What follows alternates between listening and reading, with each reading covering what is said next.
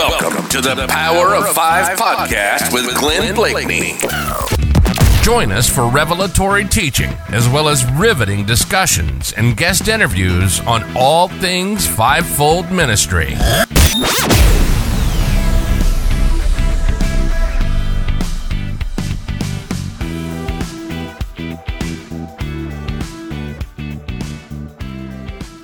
And I want to encourage you scripturally, you know, what the word actually says about the fivefold ministry. So we're going to jump in at Ephesians chapter 4, verses 11 through 16. You guys have probably heard quite a bit of teaching from this passage, I'm assuming, but we're going to go there. And by the way, if you're like, where's your accent from? Who do you think? Where do you think? Canada.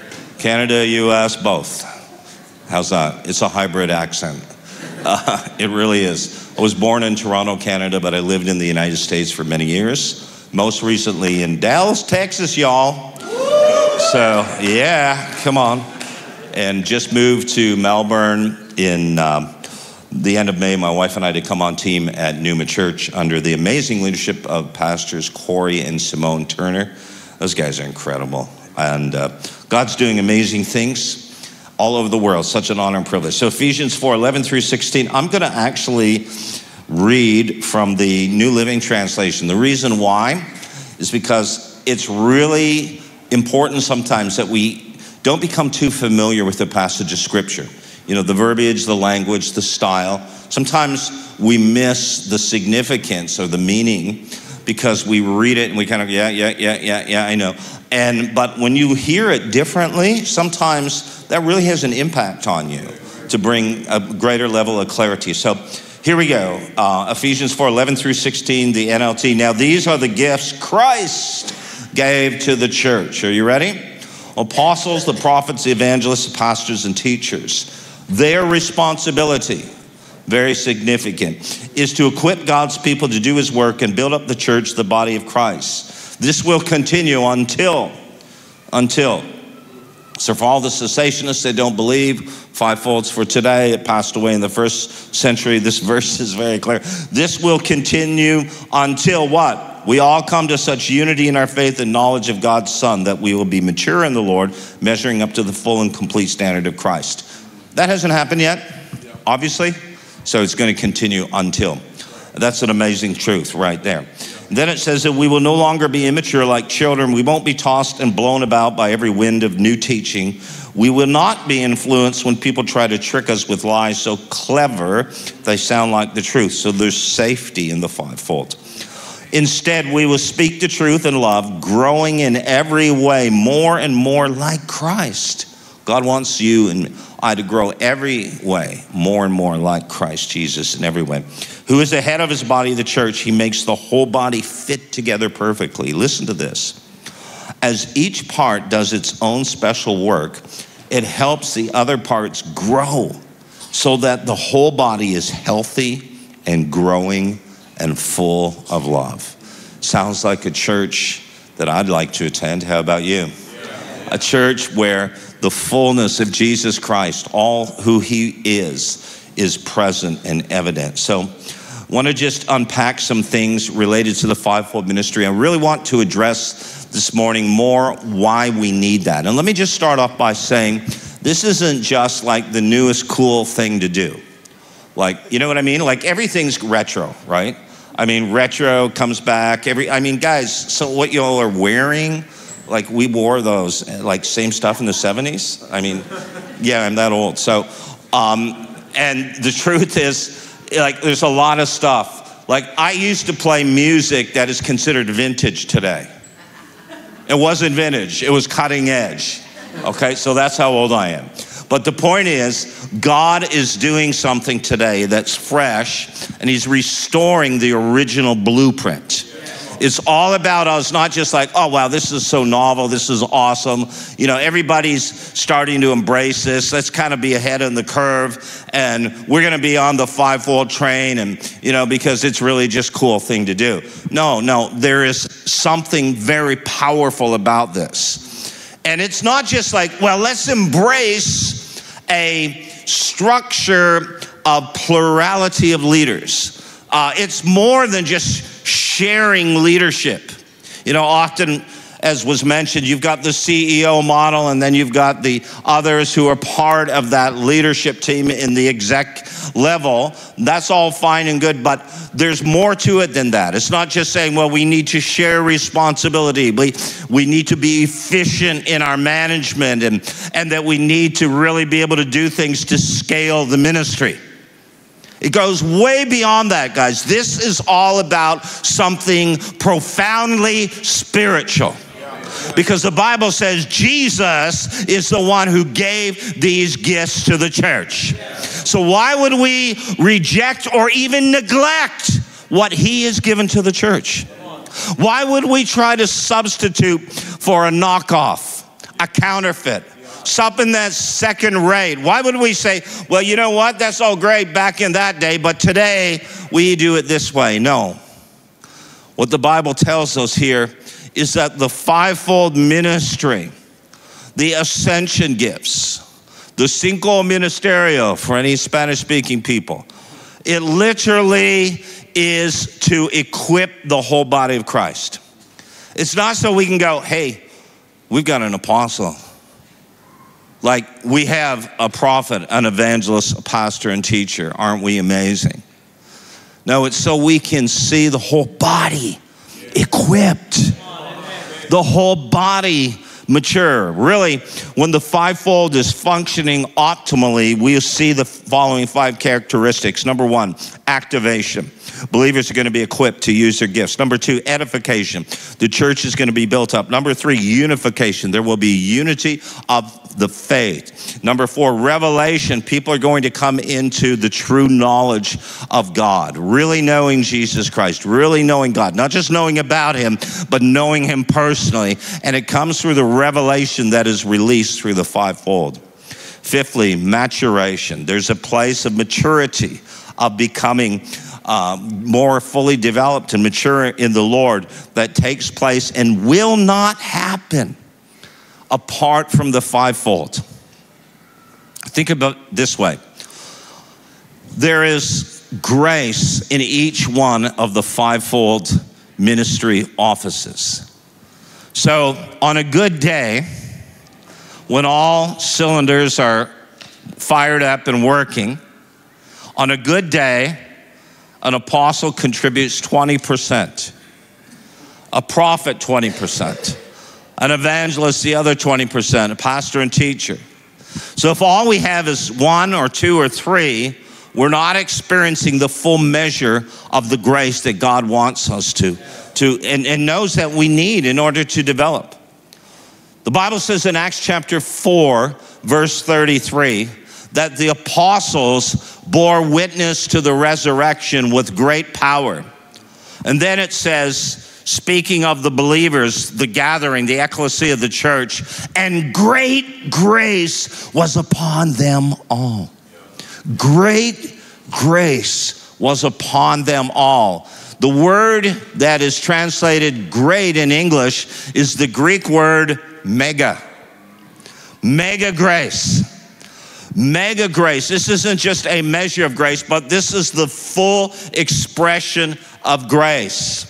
Great grace is upon them all. And as the fivefold is op- in operation and it's imparting and disseminating that grace, it causes us to grow. It causes us to become more like Jesus. It enables us and, and equips us to be able to do things that help one another as well. We already said what verse 16 speaks about. Imagine this the church where everyone is growing into Christ likeness where people are being um, conformed to the image of Jesus. So they're becoming mature, they're stable, they're, they're grounded in the Word of God, they're grounded in their identity in Christ, and they have been filled with the Spirit, and they're using the gifts that God has given to them to be able to serve one another. And it says that He actually makes the whole body fit together perfectly. So there's no rivalry, there's no competition, there's no jealousy. Well, hey, you know what? We've got too many apostles in this house. We've only got two spots open here. You need to leave. No. no. I mean, really, seriously, it's like, no. Guys, no matter what happens, God sets in the body. He knows exactly. And when we follow the Holy Spirit and the evidence of that grace is there, we can see clearly how it fits together. And what takes place is each part does its own special work. It helps the other parts grow, helps the others grow so that the whole body is healthy and growing and full of love. Wow. What an amazing atmosphere and environment. So, this calling that the fivefold has is really summarized by one single word in English, and it's the word equip or equipping. The purpose of the fivefold is the equipping of the saints. And when the saints are equipped, they do ministry and they build up the body of Christ. But what does it mean to be equipped? Well, it's a very interesting term. It's actually found only this one time in the New Testament. It's the word, sorry, for those who are not geeky, it's katartismos. And katartismos has another term, it's a derivative. It's katartizo. And katartizo is a very common word found throughout the New Testament. It's used in many different places. Let me give you some examples. In Hebrews 11, verse 3, the word katartizo is used of bringing the universe into order. We're talking about the word equipping. So it speaks of bringing something that is in chaos into cosmos, into order. Secondly, of equipping someone to live a life pleasing to God, doing his perfect will. Hebrews 13, verse 21. Thirdly, of bringing individual parts together to work collectively and in unison as a unit.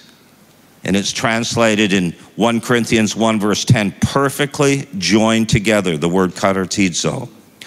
In Luke 6 40, Jesus said this the student is not above his teacher, the disciple is not above his teacher. But when the disciple has been perfectly trained katartizo, he will be like his teacher. He'll be like his mentor when he's perfectly trained. So Jesus is our teacher. We are the disciples. And if we allow him to equip us through the fivefold, the end result is we'll be like the teacher.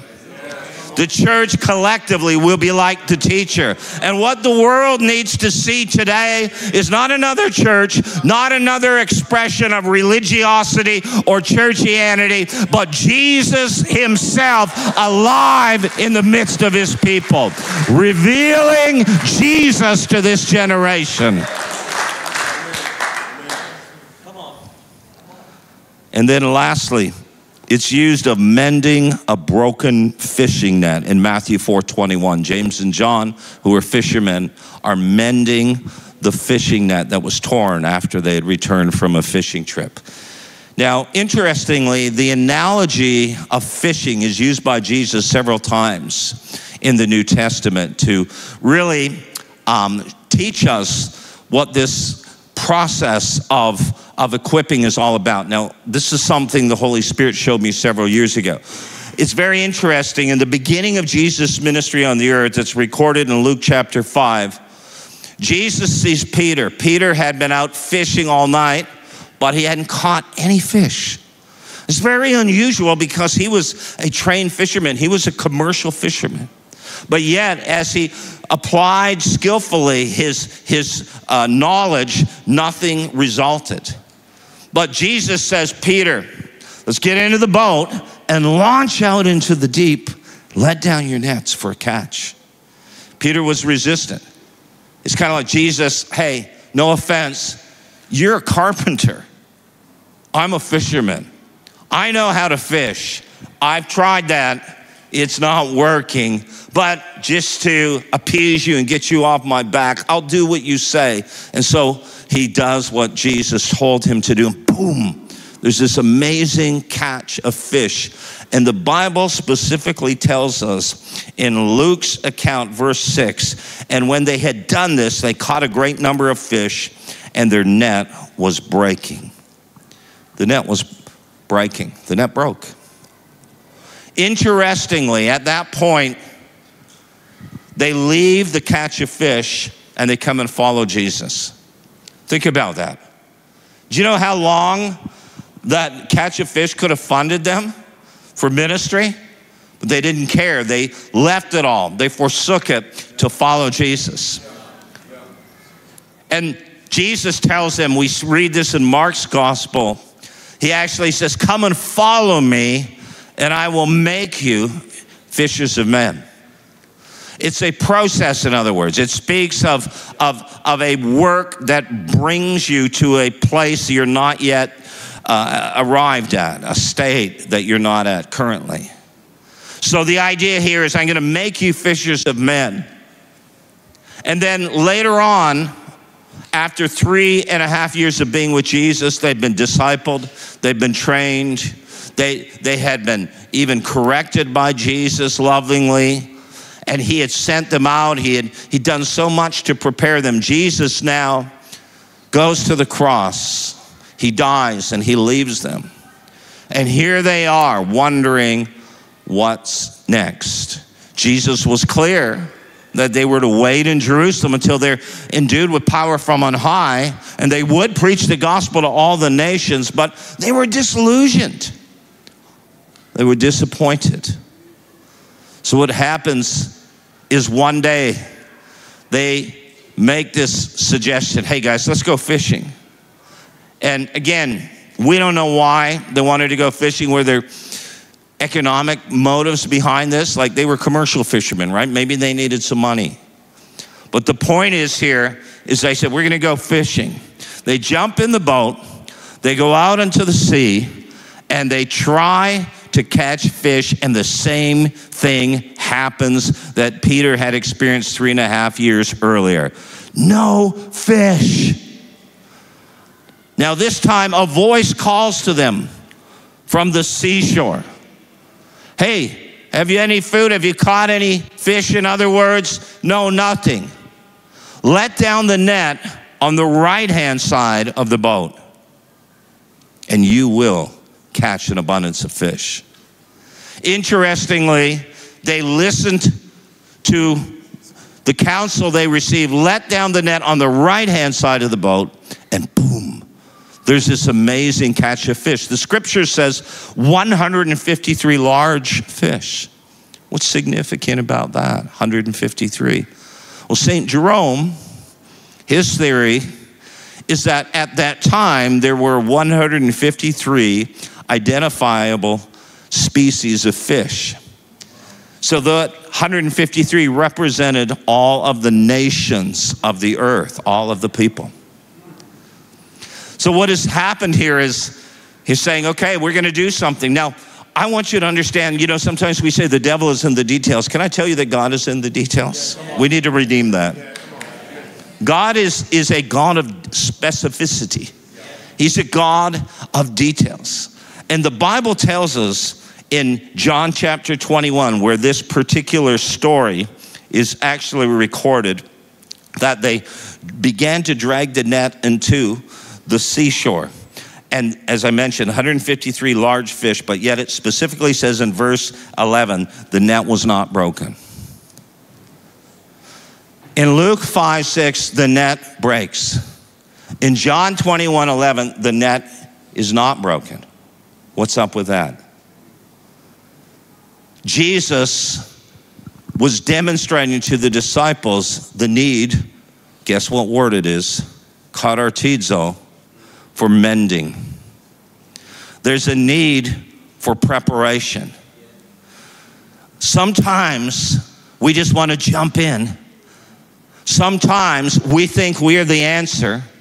We are the gifted one. We have what it takes. But Jesus calls the disciples into a lifestyle of equipping in the context of a community. Now remember, Jesus himself was the epitome, he was the full expression of the fivefold embodied in one person. Guys, you'll never become the person God has created you to be without the input of the fivefold. There is an equipping process that every one of us has to undergo in order to become transformed and prepared to do what God has created us to do. God wants to use you to do wild things, crazy things. But there's a process that you have to partner with. There's something that God wants you to do. And as you engage in that process, He will take you in all of your brokenness and He'll begin to mend your life. He'll begin to put the pieces back together. He'll begin to change you and transform you so that you can go forth in due time with a net that literally will not break. God wants to mend you so He can send you. He wants to heal you of your brokenness so He can prepare you for your purpose in His kingdom. God is awesome. Thanks for listening to the Power of Five podcast.